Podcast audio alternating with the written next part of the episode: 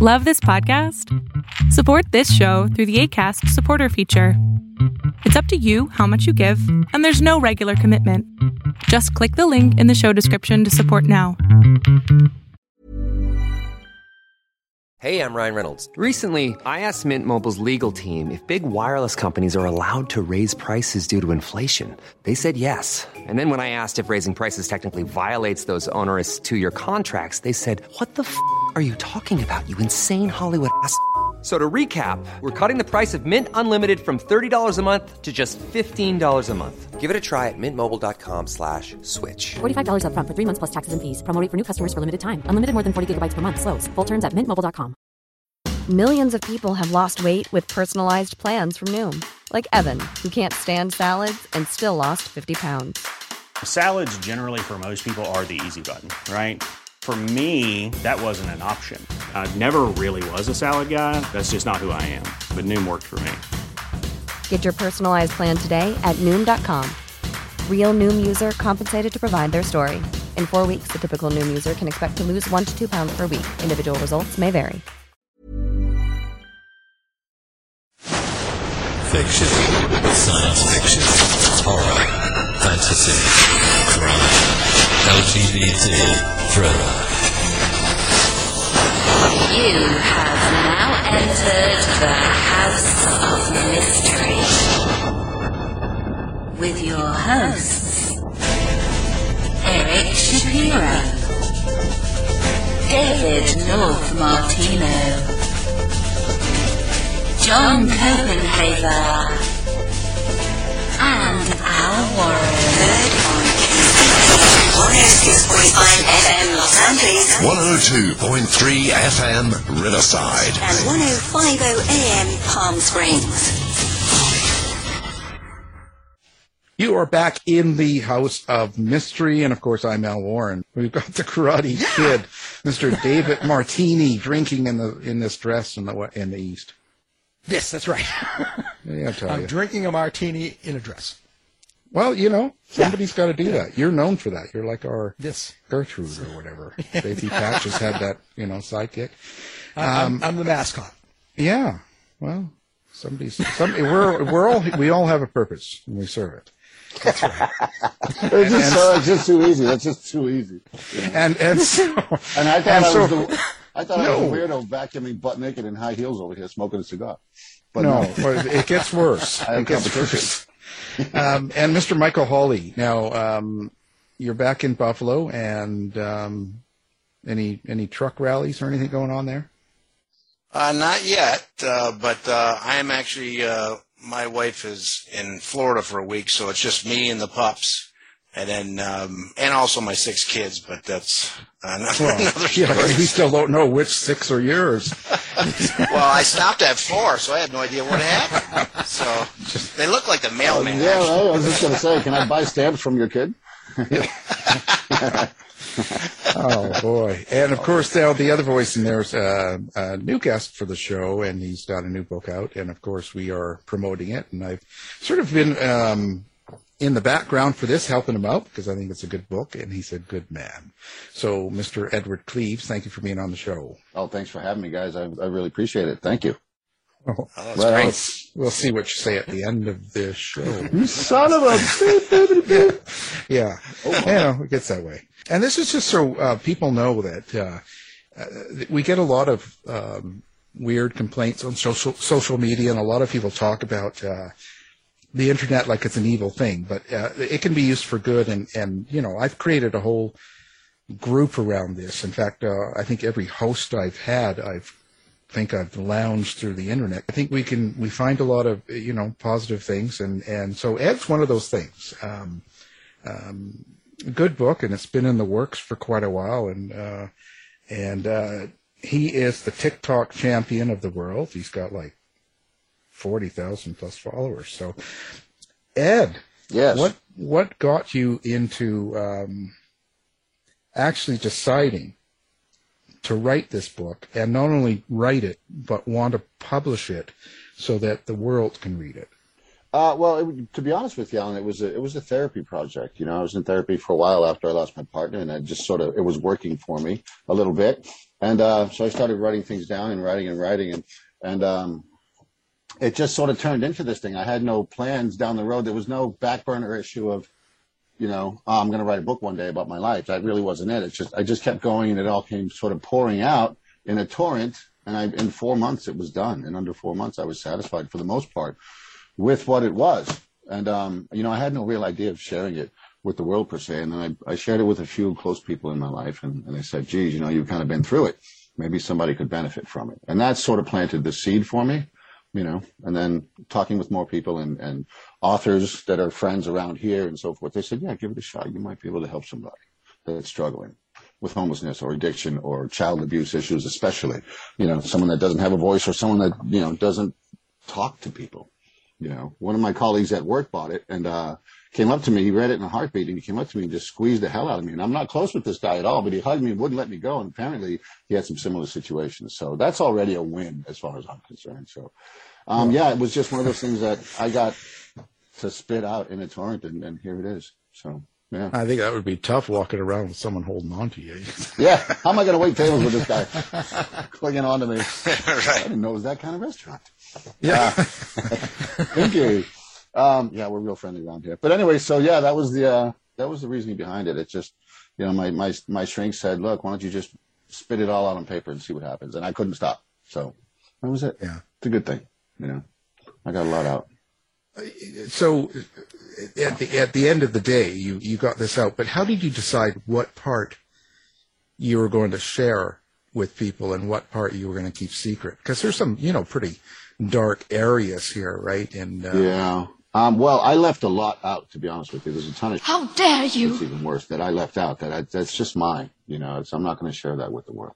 There's some very people that are like my sister and some people that are very close to me that know the, the, the real violence that happened, you know, and I'm just, I'm keeping that to myself. So, um, in terms of deciding what to share and what not, the first two words I wrote were just, uh, or the, the first few words was just keep it real, you know, keep it raw, that sort of thing. And, and this is just a matter of fact telling of my story. This is just my life, you know, it's, it's not some play for sympathy. It's not anything. It's just matter of fact that this is how it was. And this, as a result, this is how I am.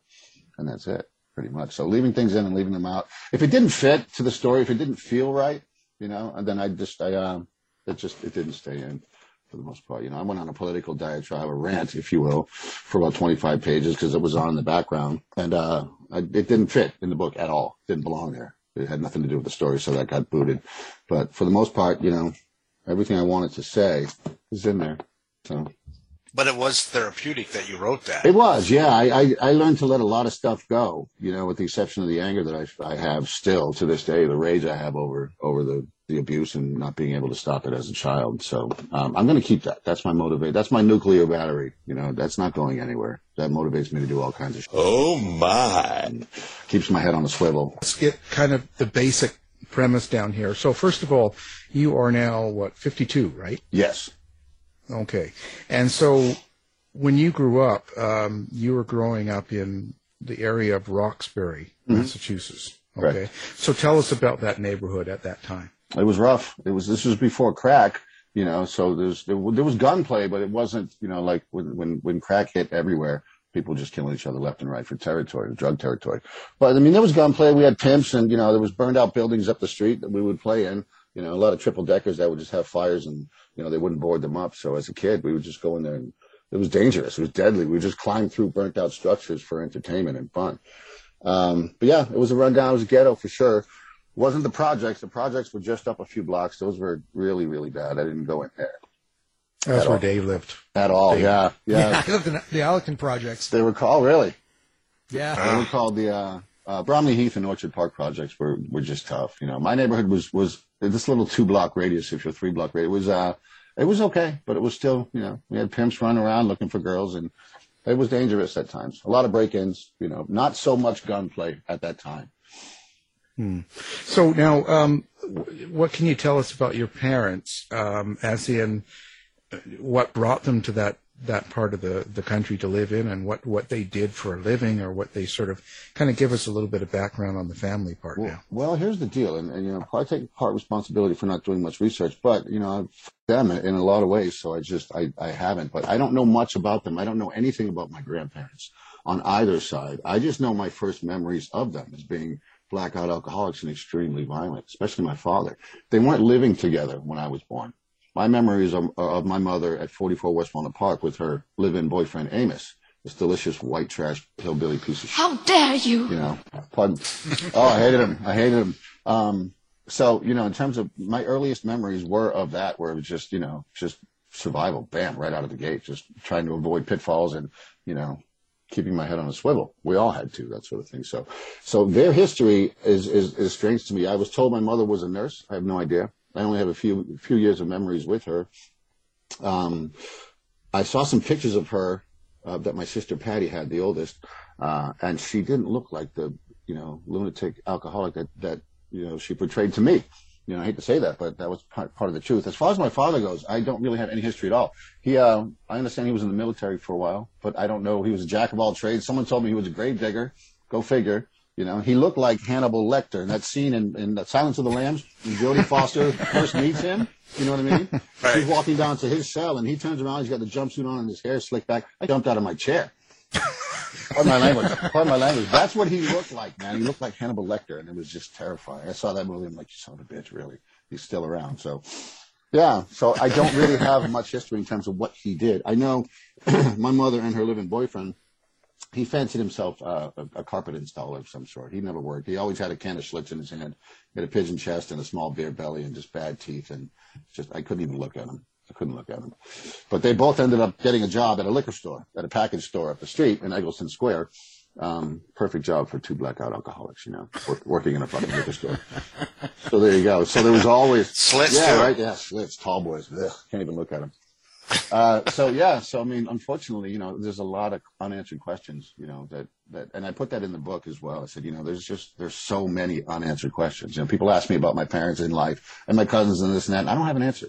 You know, my heritage, I, my heritage, I have no idea. I mean, I could, I could go find it. It's not that difficult. I just choose not to. Are you avoiding it, or are you just not interested? Like, what's what's your feeling? Like, why? Uh, a little bit of both. The older I get, the less I care. To be honest with you, you know that that underlying vein of, of anger is still there. It's always there. You know. Um, uh, yeah, I mean, and part of me is is afraid that I'm going to go back throughout generations and find out that they're just just all white trash. It's just, and I don't want that, you know. So I'm blocking that and just sort of giving it the Heisman, you know, and and and uh and moving on you know, trying not to perpetuate ever. I've got three brothers that I can't speak with or I don't speak with because they fell into that trap of, unfortunately, of crime and drugs and, you know, they, all that South Boston stuff and Roxbury stuff that you see about on TV. Um, and I went the other direction completely. So a lot of me just doesn't want to look back to it. Yeah.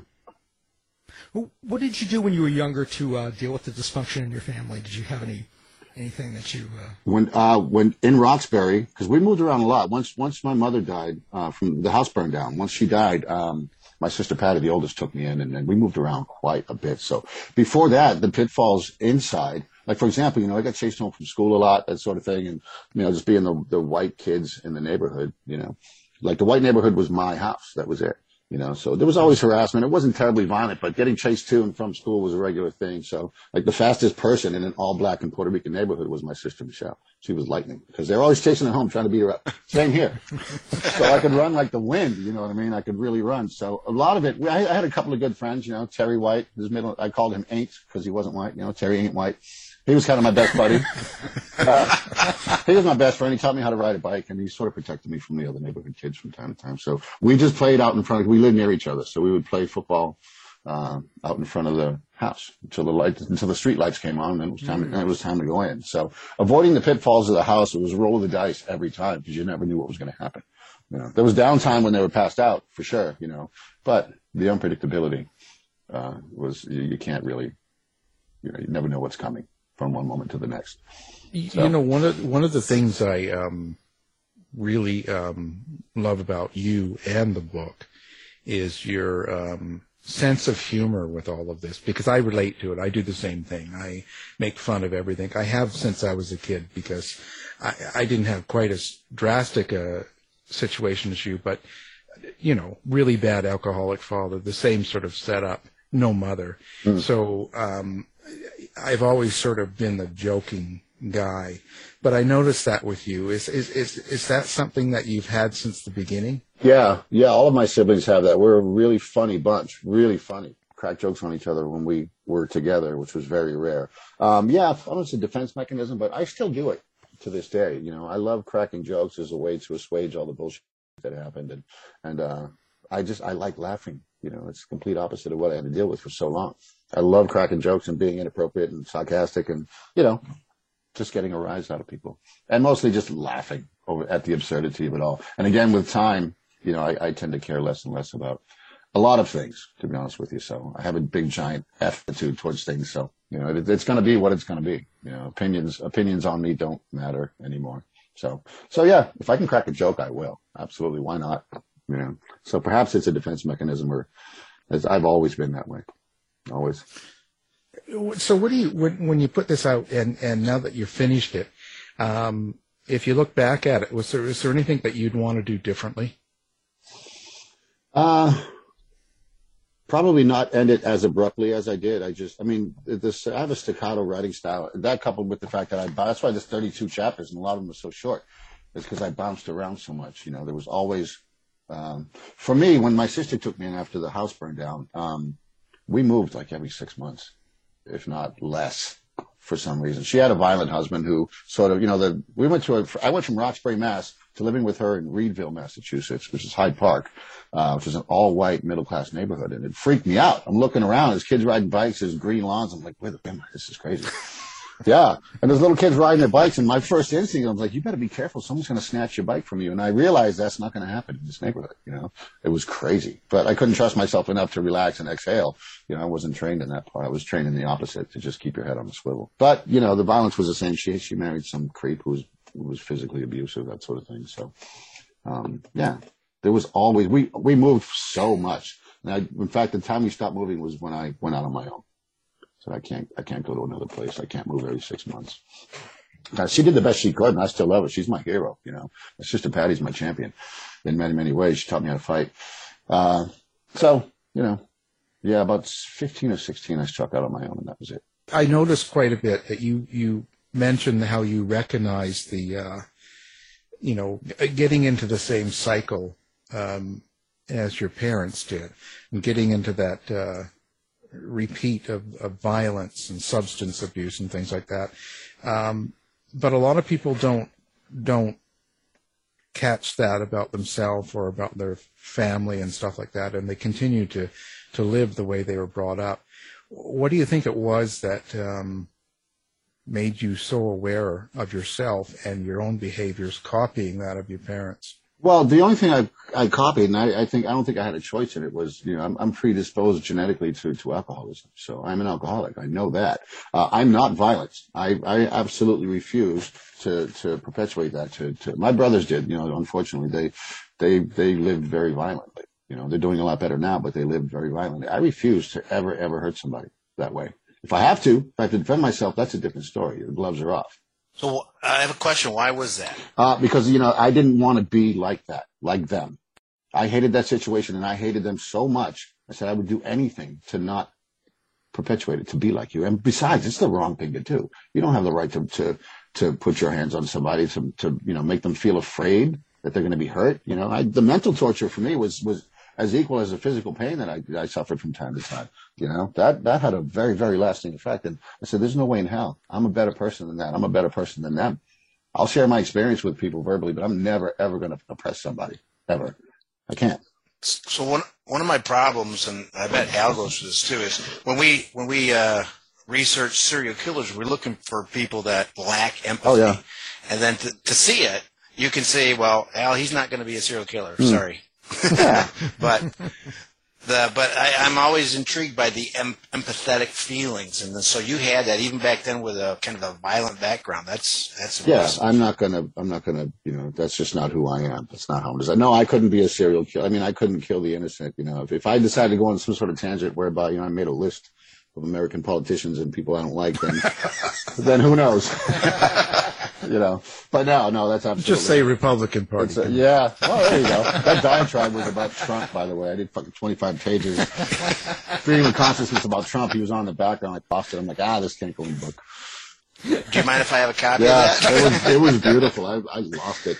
Um, but yeah, no. So that's it's not in my nature to do that. I mean, I think we're all capable as human beings to an extent. You know, I think it's in our our primal DNA that, that there's always something there. But in terms of people that you know, sociopaths or true, you know, people without empathy or just a black stare sort of thing. Yeah, I can appreciate that. You know, people like that. If I'm ever standing to someone like that, you know, uh, excuse me, standing next to someone like that, my skin crawls. 'Cause, yeah, there there are people that are just genetically that way or predisposed to taking life. Not in my DNA. I mean, the the, the closet maniac part of my uh, title is is is alive and well. You know, it's, it's this furious young kid, and it's it's you know, it's not. I don't think it's about beyond anybody to. I don't know. Be violent if it came to the right circumstances and situations, I suppose. But you know, all of that stuff I keep in. It's yeah, because that would make me just like them, and that's never gonna.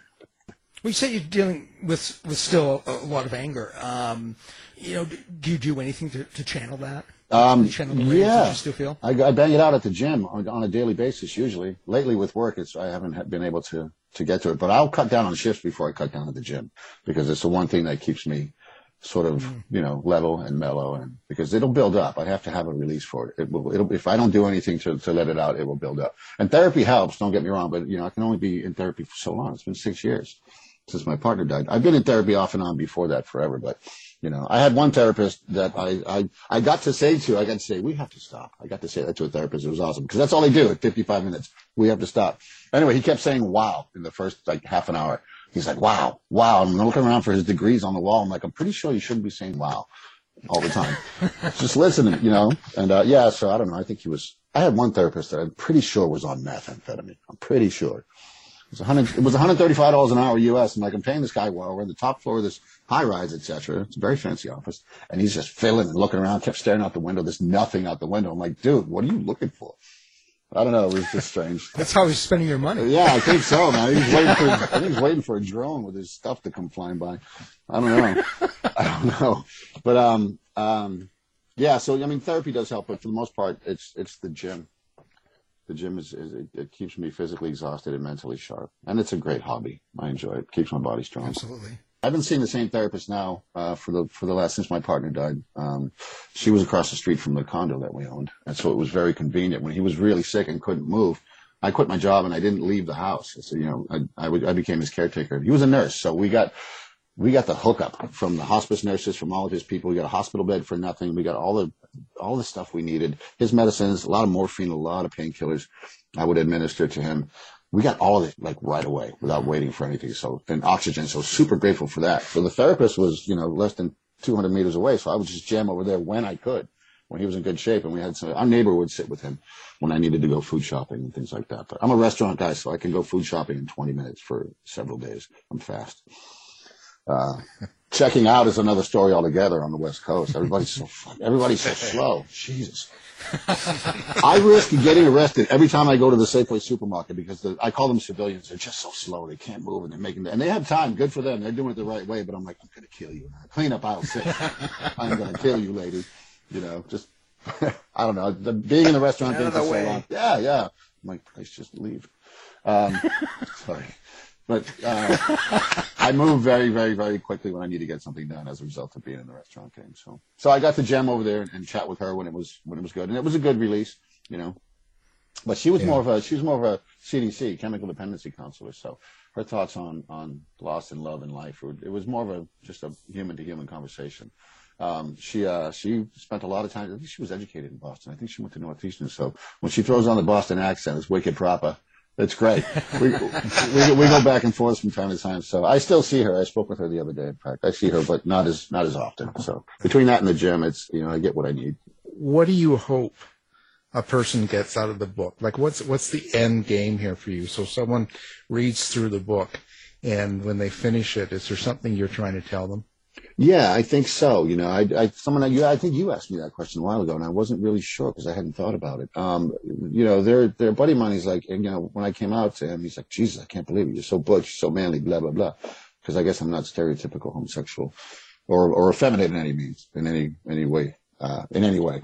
Um, if anybody gets anything out of it, I want them to know about the child abuse and you know that they're they're not alone. There's people out there that have gone through the same. Oh my! That that don't talk about it at all. Like my buddy Walter at work. You know, he just came up. We talk, and he's very, you know, he's a gay guy, and he's very, he's a lot of fun to work with, but he's very, very, very quiet. He's always really quiet, like you know, to the point where I look at him like, wow, that's a quiet guy. What's going on? Um, and he just clamped onto me beginning of the shift and gave me a big power hug. And I was like, are you okay? And he, he was, he was almost crying a little bit. He goes, yeah, I finished it. And he goes, I have a similar story in a lot of ways. And he said it made me feel really, really good. So, if, I mean, that's already a victory right there. One person gets something out of it. So yeah, that would be it. The child abuse part, the coming out part, and having no shame about it. You know, this is, for me, it was just a matter of fact thing. I was living on my own by 16, so or less. So it didn't really matter. I didn't, I didn't care what anybody thought about my sexuality. You know, I didn't give it much thought. This is just basically how I am from nature. So I can't see how anything could be wrong with it, you know, and I learned quickly that how people think about that sort of thing. But so if anybody gets that sort of just, you know, some strength about coming out in their life or, or just dealing with child abuse issues or just moving forward unapologetically in life, you know, everybody's got their opinions. Screw them. Who are they? You know, people that offer or, or chuck opinions in your face. To me, it's kind of laughable, you know, because a lot of times their opinions are, most times, are uneducated, unsolicited. And, you know, where were you when I was homeless? Where were you when I was hungry? Where were you when I was in despair? My head is buried in pain. Where were you? Your opinion doesn't matter. It really doesn't. That's how I feel. So if somebody can pick this thing up and feel a little bit better or feel a little, a little less alone, then, you know, my job is done. That's fantastic. So. Be careful of the quiet ones. They're usually the serial killers. Oh, absolutely. absolutely. Throwing that out there, you know, Oh, yeah. be careful. Yeah. Um, I, I wonder, but now when you um, when you work through all of this and that, and um, you, you talk about alcoholism and addiction, um, how, how do you come to terms with that? You know, I've I've gone through a bunch of rehabs, um, AA off and on, and there were times where I sincerely just wanted to stop drinking. You know, it was it was effing me up, and uh, but you know, I was drinking at pain. You know, I don't really I don't require booze when I'm not in pain.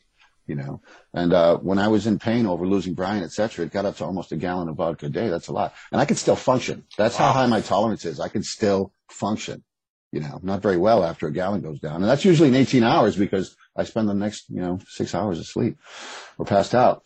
Um, but yeah, for me, the pain was so intense. The pain of my childhood, you know, it's, it's, it's subcutaneous. It's always right there. It's easy for me to summon. So a lot of times when I go to the gym, I don't stretch. I don't have to do anything. I stretch out a little bit now because I'm older, but I get right after it at 100 miles an hour. I'm just as strong as I was when I was younger. I'm still moving the same weight around at 21 that I am, I, excuse me, at 52 that I was at 21 because of this anger, because of this pain.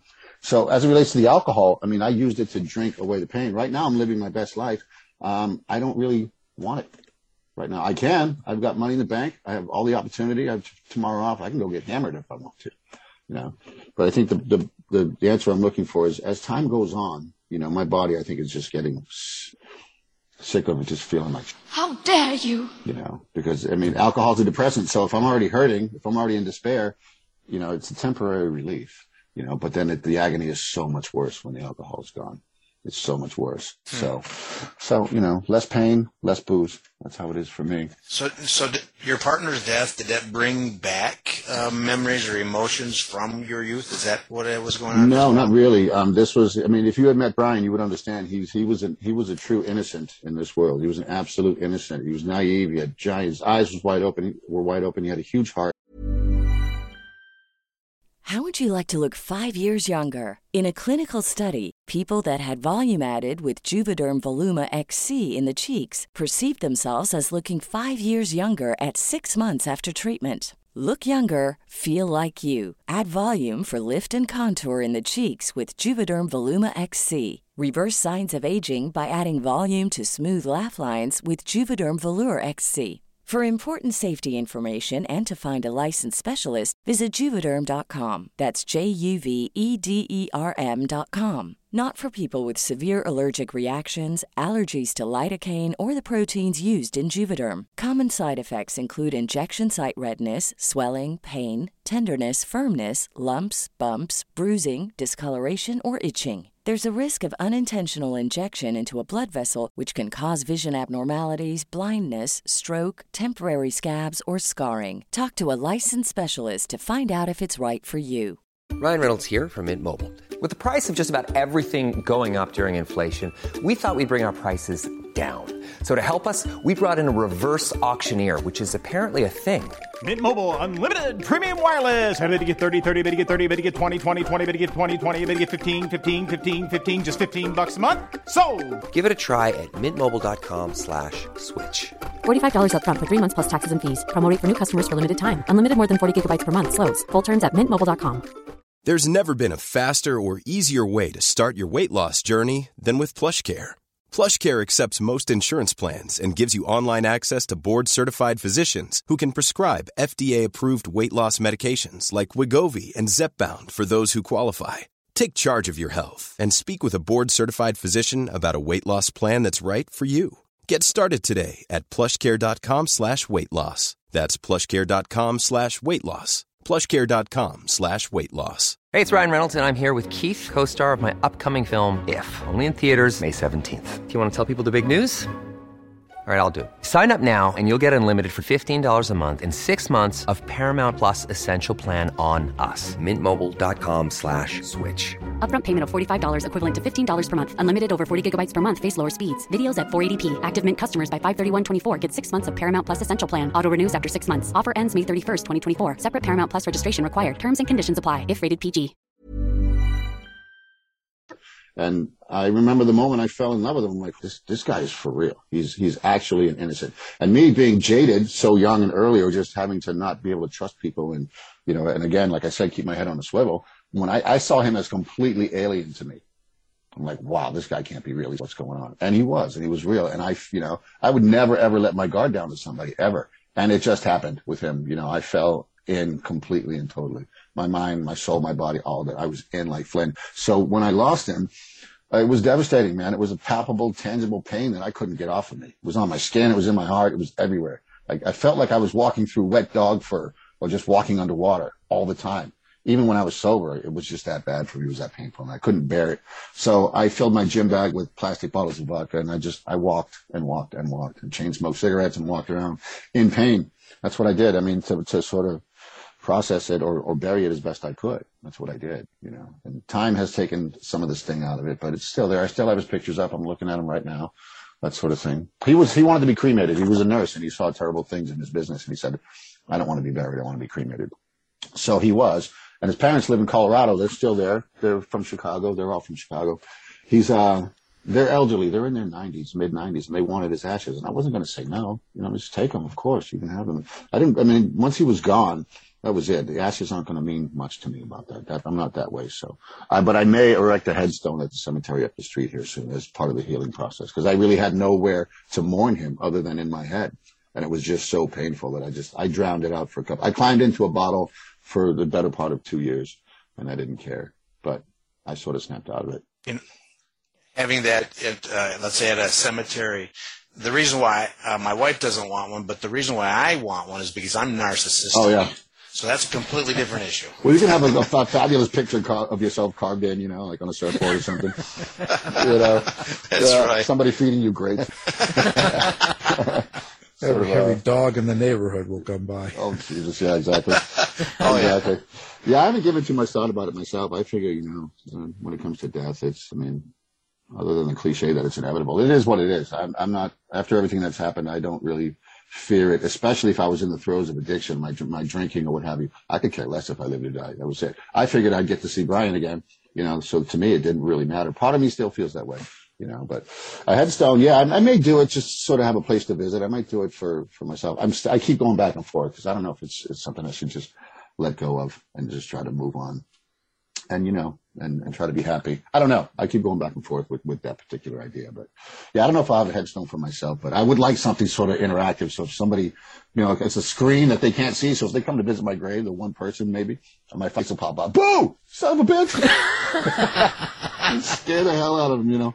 Get me out of here. Stop digging. He's still alive. you son of a bitch. You owe me five bucks something like that. But yeah, so anyway, moving forward, I don't, I don't know. I, I keep waffling on the idea of getting a headstone for him. I may end up doing it down the road, but, but uh, yeah, I'm not sure. So, uh, do you have any idea? This is um, interesting. We deal with it like like Michael was saying, a lot of um, killers and a lot of all this sort of stuff. Do you have any idea why um, someone like you, you know, I can even see it myself, have have a really bad young life, but you turn out not to, to take the negative road like a lot of people do. Like you know, you see so many of these shows about killers and crime people and stuff, and they've they've had this bad parents and bad childhood and stuff like that, and it's always sort of referred to. This is the reason. Right. What what is it? Do you think that makes you different then? You know, I honestly do not know. I don't know. I can't. I can't really say. Maybe being gay. Who knows? You know, because I always knew I was gay. I just didn't know what it was when I was very young. Just knew that I preferred men to women. Um, I don't know. Maybe it's being an empath. You know, first rate empath. I can pick up on so much from people. Uh, I usually don't talk about that part because it was so strange to me. But yeah, it's it's a real thing as far as I'm concerned. Um, you know, I can't, I can't answer that. To, you know, I just I think a lot of it was just seeing so much violence and being unable to stop it. I know that I remember the moment my anger was born, and I'm glad it, it I'm glad it's still here. To be honest with you, you know, um, yeah, I can't say as to why. I think it's just because you know, it, it, it's the wrong thing to do. You can't hurt somebody else. Don't get me wrong. My you know my appetite for destruction is insatiable, and if I want to move on somebody, I'm certainly capable. I'm devious. I can you know I can do I can exercise my will if I want to. Absolutely, but that's not who I am and it will never be who I am because you know, a it's the wrong thing to do, and b it would make me just like them. You know, I mean, I watched my parents go after us and after my siblings with just such malice. They didn't they didn't give a care at all. So and and I and that branded me. I'm like, wow, okay. So there really are just people that are, and it's a huge firm belief with me that there are people out there that just suck, and they deserve no mercy in a lot of ways. You know. Right. Do you ever think of uh, or wonder why or ask why you're mother was that way, for instance? Yeah, I asked my sister Patty. You know, I said, was she always like that? Was she always like that?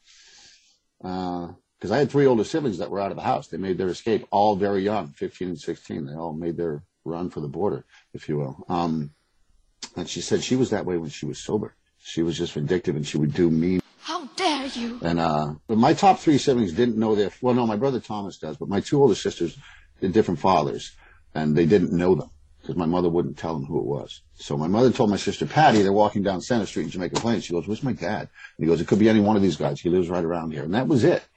You know?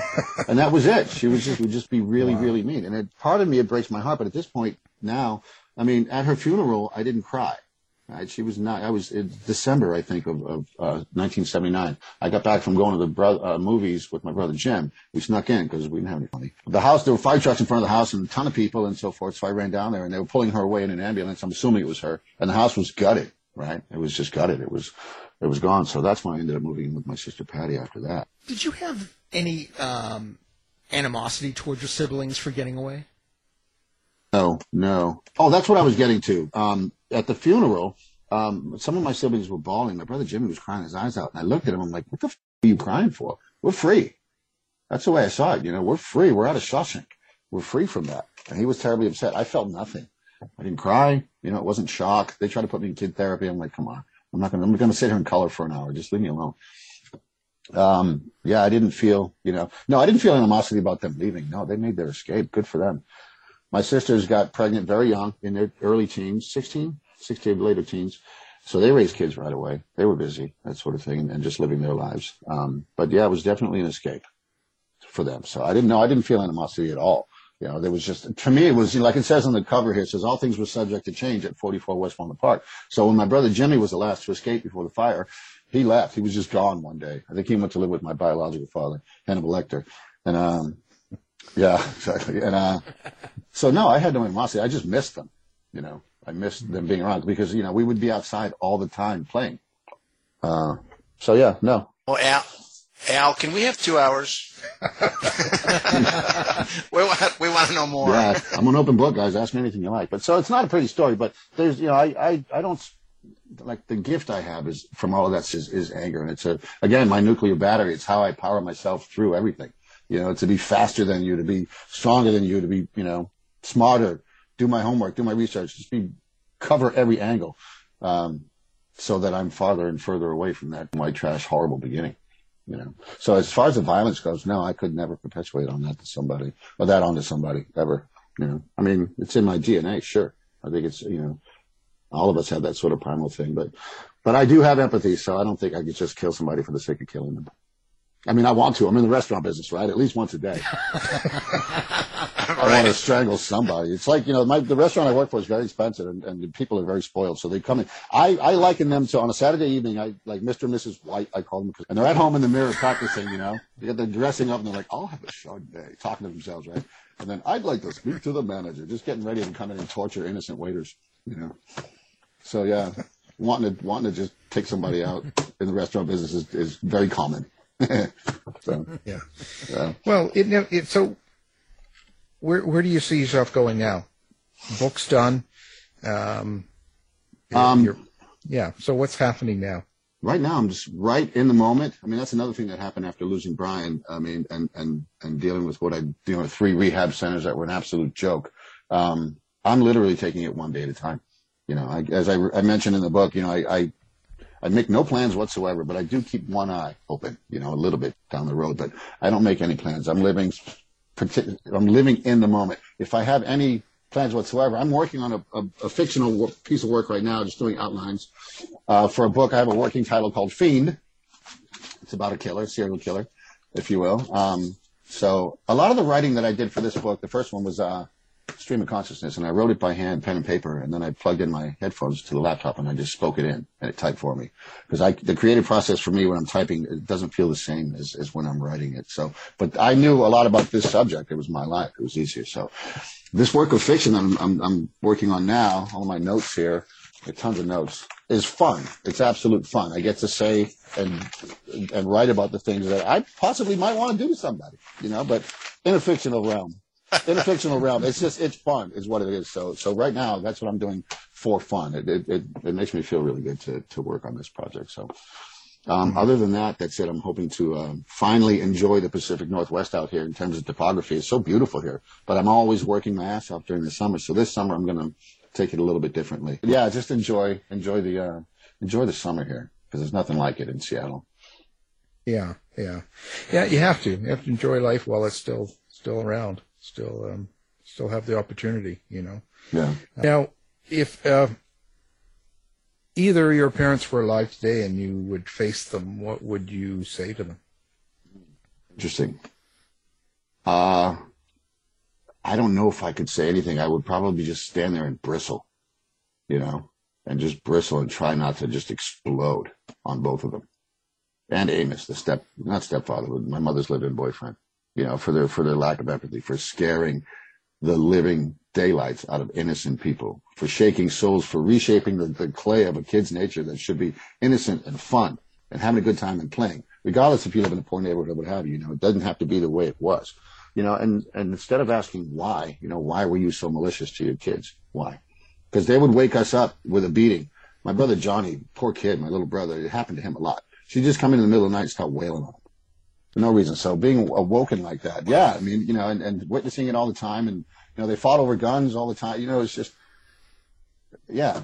So if, if they were they were standing in front of me, I don't know. To be honest with you, I would have a very hard time not explode. Ex- So the re, re, reshaping clay, that's so uh, an amazing way of saying it. It's like now then you'd have to want to break their clay. yeah, yeah. No, mine mine is is mercurial. It, it stays in the form of mercury, not mercurial. It's just it's it's liquid. It's always you know, I it never solidified and didn't have a chance to, you know, and I didn't want it to. Maybe my three older brothers, or my three brothers, you know, that that that cycle of violence that they perpetuated and and, and addiction. I don't know. Maybe it solidified with them, but but yeah, no. I mean, when you when you thumb a kid's clay uh, by by shocking them day after day after day. I mean, I, I can remember electric shocks going through my body when they stop punching each other. She grabs a knife or she try to kill herself again. I'm like, when is enough enough? You know. And I thank the gods or whomever that I still have such empathy and care for people. It still breaks my heart when I see people suffer. You know, the human condition alone is is, is heartbreaking. And so.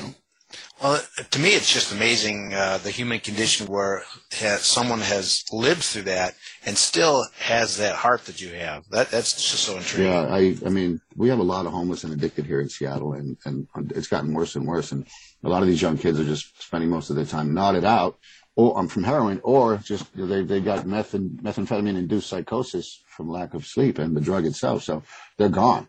It's unfortunate, but every once in a while I'll run into that soul that's just down, and out and hurting, especially when I was drinking and walking around. I just plop down next to them and just, you know, to, because they already feel marginalized. They're trapped in addiction and people walk by them and look at them like they're a piece of, I can't do that. I'll sit down next to you. I'll chat. I'll share a bottle with you that I'm most likely carrying. This is when I was drinking and, and walking around and trying to bury all of my pain from Brian. You know, but to, to just let somebody know they exist is everything. You know, it can change a lot. Because that person might have been planning to whack themselves that day. You never know. So a small act of kindness right. can go a very, very long way in someone's life.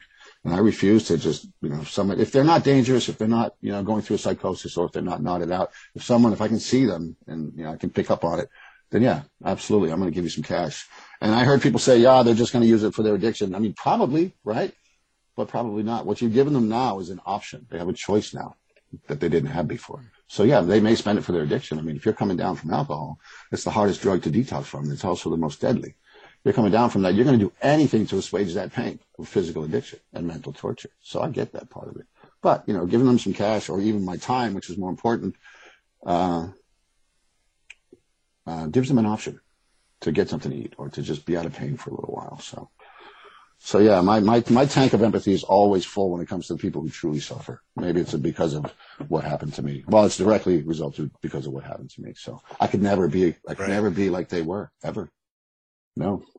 To be able to take that anger, to, to take that, um, hate upon you, let's say, and turn it into something positive, even now. Um, that's that's a that's a skill that not a lot of people have, um, and that's you see this in the world a lot today. It's a motivating tool. I mean, it would be an excuse. It would be a piss poor excuse for me to say, "Oh, I did this because of what happened to me." No, that's never going to happen. I don't look at myself as poor me. I don't look at myself as, "Oh, look what happened to me. Give me your attention. Give me your empathy. Give me this or that." No, hell no. I am just, this is just me. This is just who I am. You know, I mean, I behave this way because of, because of some of the, some of my actions. Absolutely. I mean, I have a hair trigger and I have a, uh, I don't have a bad temper. I wouldn't say that, but if I feel that someone's doing someone else a, a severe injustice, then I'm all over it. You know, I don't have to know you, that sort of thing. So that, that, that level of anger and fury is, is subcutaneous. It's right under the, the surface all the time. And I use it. I use it to keep my body strong at the gym. I use it to keep my mind clear. I use it to get motivated to get things done.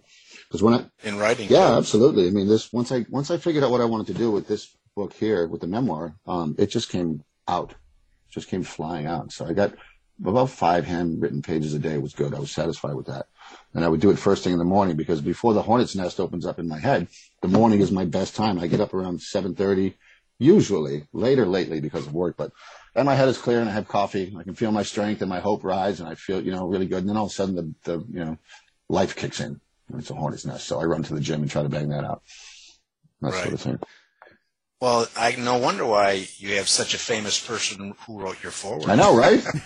Lucky am I. I'm, I'm, i feel, you know, I don't know how. I think Alan and I ran into each other on social media, and um, uh, yeah, I'm just grateful. You know, he's turned into a good friend. He's turning into a really good friend, and uh, and I'm grateful. You know, he helped me put this thing together. I, I have issues with technology, and that I'm just horrible with it. I don't have the patience. I redline if something doesn't go right the first time, and I want to pick up my laptop and just chuck it. And, so yeah, yeah, yeah. But he's you know he's sort of he's been he's been great throughout the whole process. I'm really grateful. I mean, where I am now, chatting with you guys on, you know, House of Mystery. This is this is fantastic. So.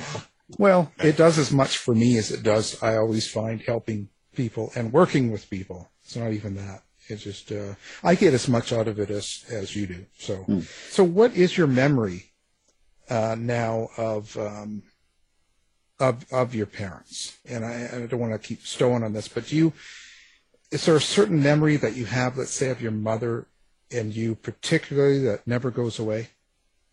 Uh, there are several, you know, and they're, they're not. Mean, there's one. The, the last image I have of her alive was she was in the station wagon. We had a station wagon.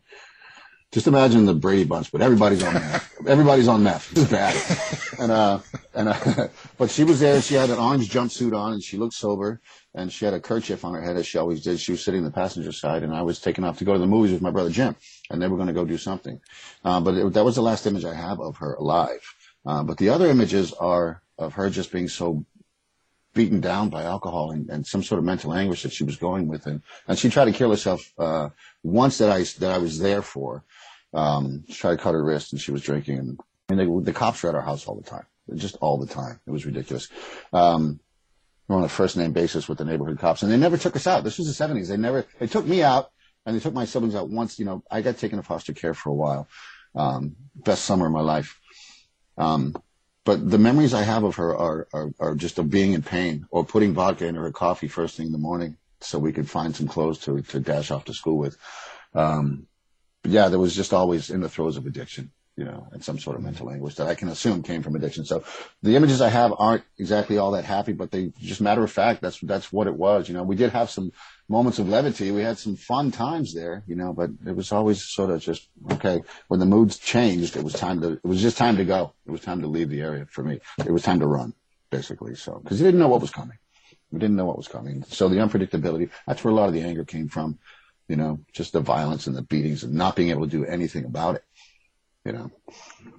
Them, the, mostly them fighting each other all the time was because things would smash and, you know, and, and then someone would reach for a rifle. They had a ton of rifles. The cops never took the rifles. A closet full of rifles. I'm like, is somebody going to take these things? It's, it's just a matter of time. And they never did, man. It was like an episode of Barney Miller or Fish, that TV show Fish from the 70s or 80s. The cops just showed up. They had a coffee. They're like, um, we'll just leave. That was it. They'd break up the fight and leave. So, but yeah, the images I have are mostly of that, unfortunately. But there's, you know, there's one decent image. But to, yeah, at the end of it all, where I stand right now is, is it, it just doesn't matter. I mean, I don't think it did when at the funeral, I was like, let's just get this over with. I mean, I didn't hate her. Don't hate her now, but it's just one of those things. It's some sort of self-defense mechanism, I guess. Mm. And your siblings, uh, uh, so they're, if they're, how they all ended up now? How are they doing now? Uh, well, the, my sister Debbie uh, passed away from cancer right after Brian did. She didn't tell me because I was dealing with Brian. She didn't tell me she was sick. Um, so that was a bit of a loss. She was living in Clemson, South Carolina with her daughter. They lived in Florida for a long time and then her daughter moved up there and got married. And so she lived in an in-law apartment, but she didn't tell me. We were close. My two older sisters, Patty's the oldest, Debbie's the second, um, oldest. And I lived with her for a little while. I showed up at her doorstep. It wasn't working out with Patty. We lived in California. So she's like, you got to go. She had gotten married and, um, it just wasn't working out. I wasn't happy there. And uh, so I went to live with my sister Debbie, but I'm not so convinced that she knew I was coming. I don't know. Patty says she told her, but Debbie seemed surprised when I showed up. I knocked on her door. She's like, "Who is it?" I said, "It's Eddie." She said, "Eddie who?" I said, "Your little brother." I had a suitcase. I think I was 13, 14. I think I was 14, maybe just about 14. Yeah, I didn't have anywhere to go. But um, so yeah, she she uh, she passed away right after Brian did, and, uh, I got a little bit of notice. I got to speak with her. She was in pain for a long time, so but she died young. Yeah, my sister remarried. She lives in upstate New York. She lives in Albany somewhere, or Albany, New York. Yeah, she moved from California, which was a big deal. Her kids are there. Uh, Debbie is gone. My uh, the next in line is Tommy Butchie, they call him, and then Jimmy and Michelle, and they're all, and then Johnny, my younger. Those are the other four. They live on the East Coast between Vermont and Massachusetts. Addiction has. I saw a picture of my sister Michelle, and she was my favorite as a kid. She had such a hopeful, innocent smile about her all the time, and it was just ruined, you know. Um, and I saw a picture of her and it just broke my heart, man. It broke my heart because I think the three of them struggle with addiction. I know, I know Jimmy did and Michelle did. Uh, Butchie, I think is doing a lot better. He's got kids. He seems to be doing all right. Thank goodness. Um, but yeah, I saw the picture of my sister Michelle and I didn't recognize her, but I, I recognized the, the pock marks from, from certain drugs and it was just, it was just heartbreaking. So that, that image, I saw that not too long ago. That image brought everything back and I was furious and I bristled you know, because she she was uh, she was like Brian in a way. She looked at life, you know, with open eyes. She looked at everyone as as a quality human being. That, that character that took me aback when I first met Brian. I'm like, this guy's not for real. There's no way. And I was I was convinced that good people. After my time with him, I was convinced that good people in the world actually do exist. So Michelle is unfortunately I don't I don't I don't know how she's doing. You know, that's another thing too. I mean, I you know, being gay, my brothers were so anti-gay at times. I don't know how they are now with it because we just don't talk. But you know, I was like, I'm not going to have them in my life. I'm not going to come out to them because so they were they were still struggling with crime and so forth. So um, I didn't want that in my life. And I was with Brian, an innocent, I said, an innocent human being. I had my Brian in my life, and I said, there's no way in hell I'm bringing him around my family, except for Patty. And Debbie was gone, so I said, there's no way in hell I'm doing that to him, experiencing, you know, letting him see that side of it. So uh, the the other four siblings, I don't know. It's an up and down situation. I don't speak with them. You know, it's not like I'm, I haven't blocked them out of my life, but it's just always been that way. You know, it's always been that way since since my mother died, I guess, or or, or well before that. So, How are Uh, they going to respond when they see the book and you start promoting and you're getting out there? What do you think they're going to say or do? I don't know. It's a good question. You know, my sister-in-law, Butchie's wife, uh, she reached out to me. She said, uh, can't wait to read it, that sort of thing. But like my sister Patty's kids didn't know how bad it was when we, when I first went to live with her. They didn't know that because she had two more kids, right? And so life was a lot better. She, she got remarried and moved out to California. And so her two younger kids know a completely different life than what it was when, when she was with, you know, taking care of me. You know, there was no violence. There was no physical violence for them to witness. There was no, you know, unsurety. There was no, we were in a, in a shelter. We, we escaped Massachusetts because her, her husband at the time was a violent lunatic, Larry. Um, so the scenery had changed to a white neighborhood, but the interior did not because he was a violent alcoholic. I'm like, here we go again, doing time on Maple Drive. Uh, so we escaped down to a shelter in Jersey. It's in the book, um, for a while to, to, to get away from him. Um, so there was always that insecurity, that fear, that doubt, like what's coming next. To me, it was as natural as putting my shoes on. I'm like, bring it. What do you got? You know? Um, so they don't know that part of it. So they'll see it. But in terms of my siblings reading it, I don't know. Who knows? I'm half expecting them to sue me, but you know, I doubt they have the money for an attorney. I don't know what their lives are right now, you know, but you know, for a while in my early teens, I was like, why can't I got three brothers? I can't have them in my life. You know, it's crazy. So I, I, I really, you know, if they like it, great. If they don't, great. It doesn't matter. This is, this is my story. You know, this is, this is my experience throughout all of that. So, I mean, I hope they dig it, but at the same time, it's not really on my radar. Hmm. Well, boy, quite the life, quite the memoir, boy.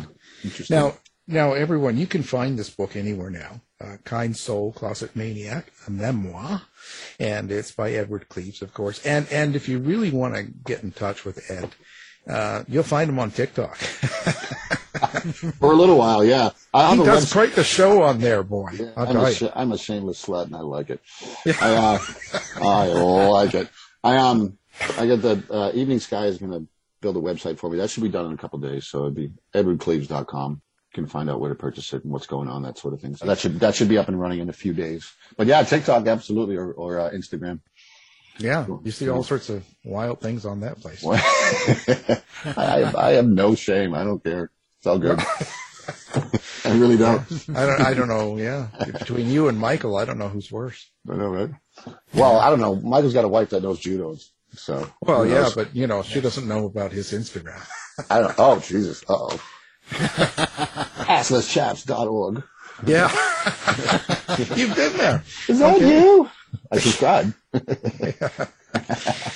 Well, okay. Well, Edward, it's, uh, we'll have everything linked up on the website. People listening can do one click and find That's you, great. find your book, and uh, Thank you, Alan. that's that's that's all we can say. Thanks for Thank being on the show, Edward. Yeah, Mr. Holly, thank you for chiming in also, and thank you to the House of Mystery. I really appreciate you. Tired of wasting time trying to decide what to watch on your streaming service? Go to our website and look for the Martino movie reviews. You've been listening to the House of Mystery radio show. To find out more about our guests, hosts, or show, go to www.houseofmystery.com. Show's over for now. Was it as good for you as it was for me? Yeah. good night. This has been a production of Something Weird Media. I'll be back. Hi, I'm Daniel, founder of Pretty Litter. Did you know cats tend to hide symptoms of sickness and pain? I learned this the hard way after losing my cat, Gingy. So I created Pretty Litter, a health monitoring litter that helps detect early signs of illness by changing colors, saving you money and potentially your cat's life. Pretty Litter is veterinarian developed, and it's the easiest way to keep tabs on your fur baby's health right at home. Go to prettylitter.com and use code ACAST for 20% off your first order and a free cat toy. Terms and conditions apply. See site for details. Hey, it's Paige DeSorbo from Giggly Squad. High quality fashion without the price tag. Say hello to Quince. I'm snagging high-end essentials like cozy cashmere sweaters, sleek leather jackets, fine jewelry, and so much more. With Quince being 50 to 80% less than similar brands. And they partner with factories that prioritize safe, ethical, and responsible manufacturing. I love that. Luxury quality within reach. Go to quince.com slash style to get free shipping and 365 day returns on your next order. Quince.com slash style. You've been listening to the House of Mystery radio show. To find out more about our guests, hosts, or shows, go to www.houseofmystery.com. Show's over for now. Was it as good for you as it was for me? Well, good night. This has been a production of Something Weird Media. I'll be back.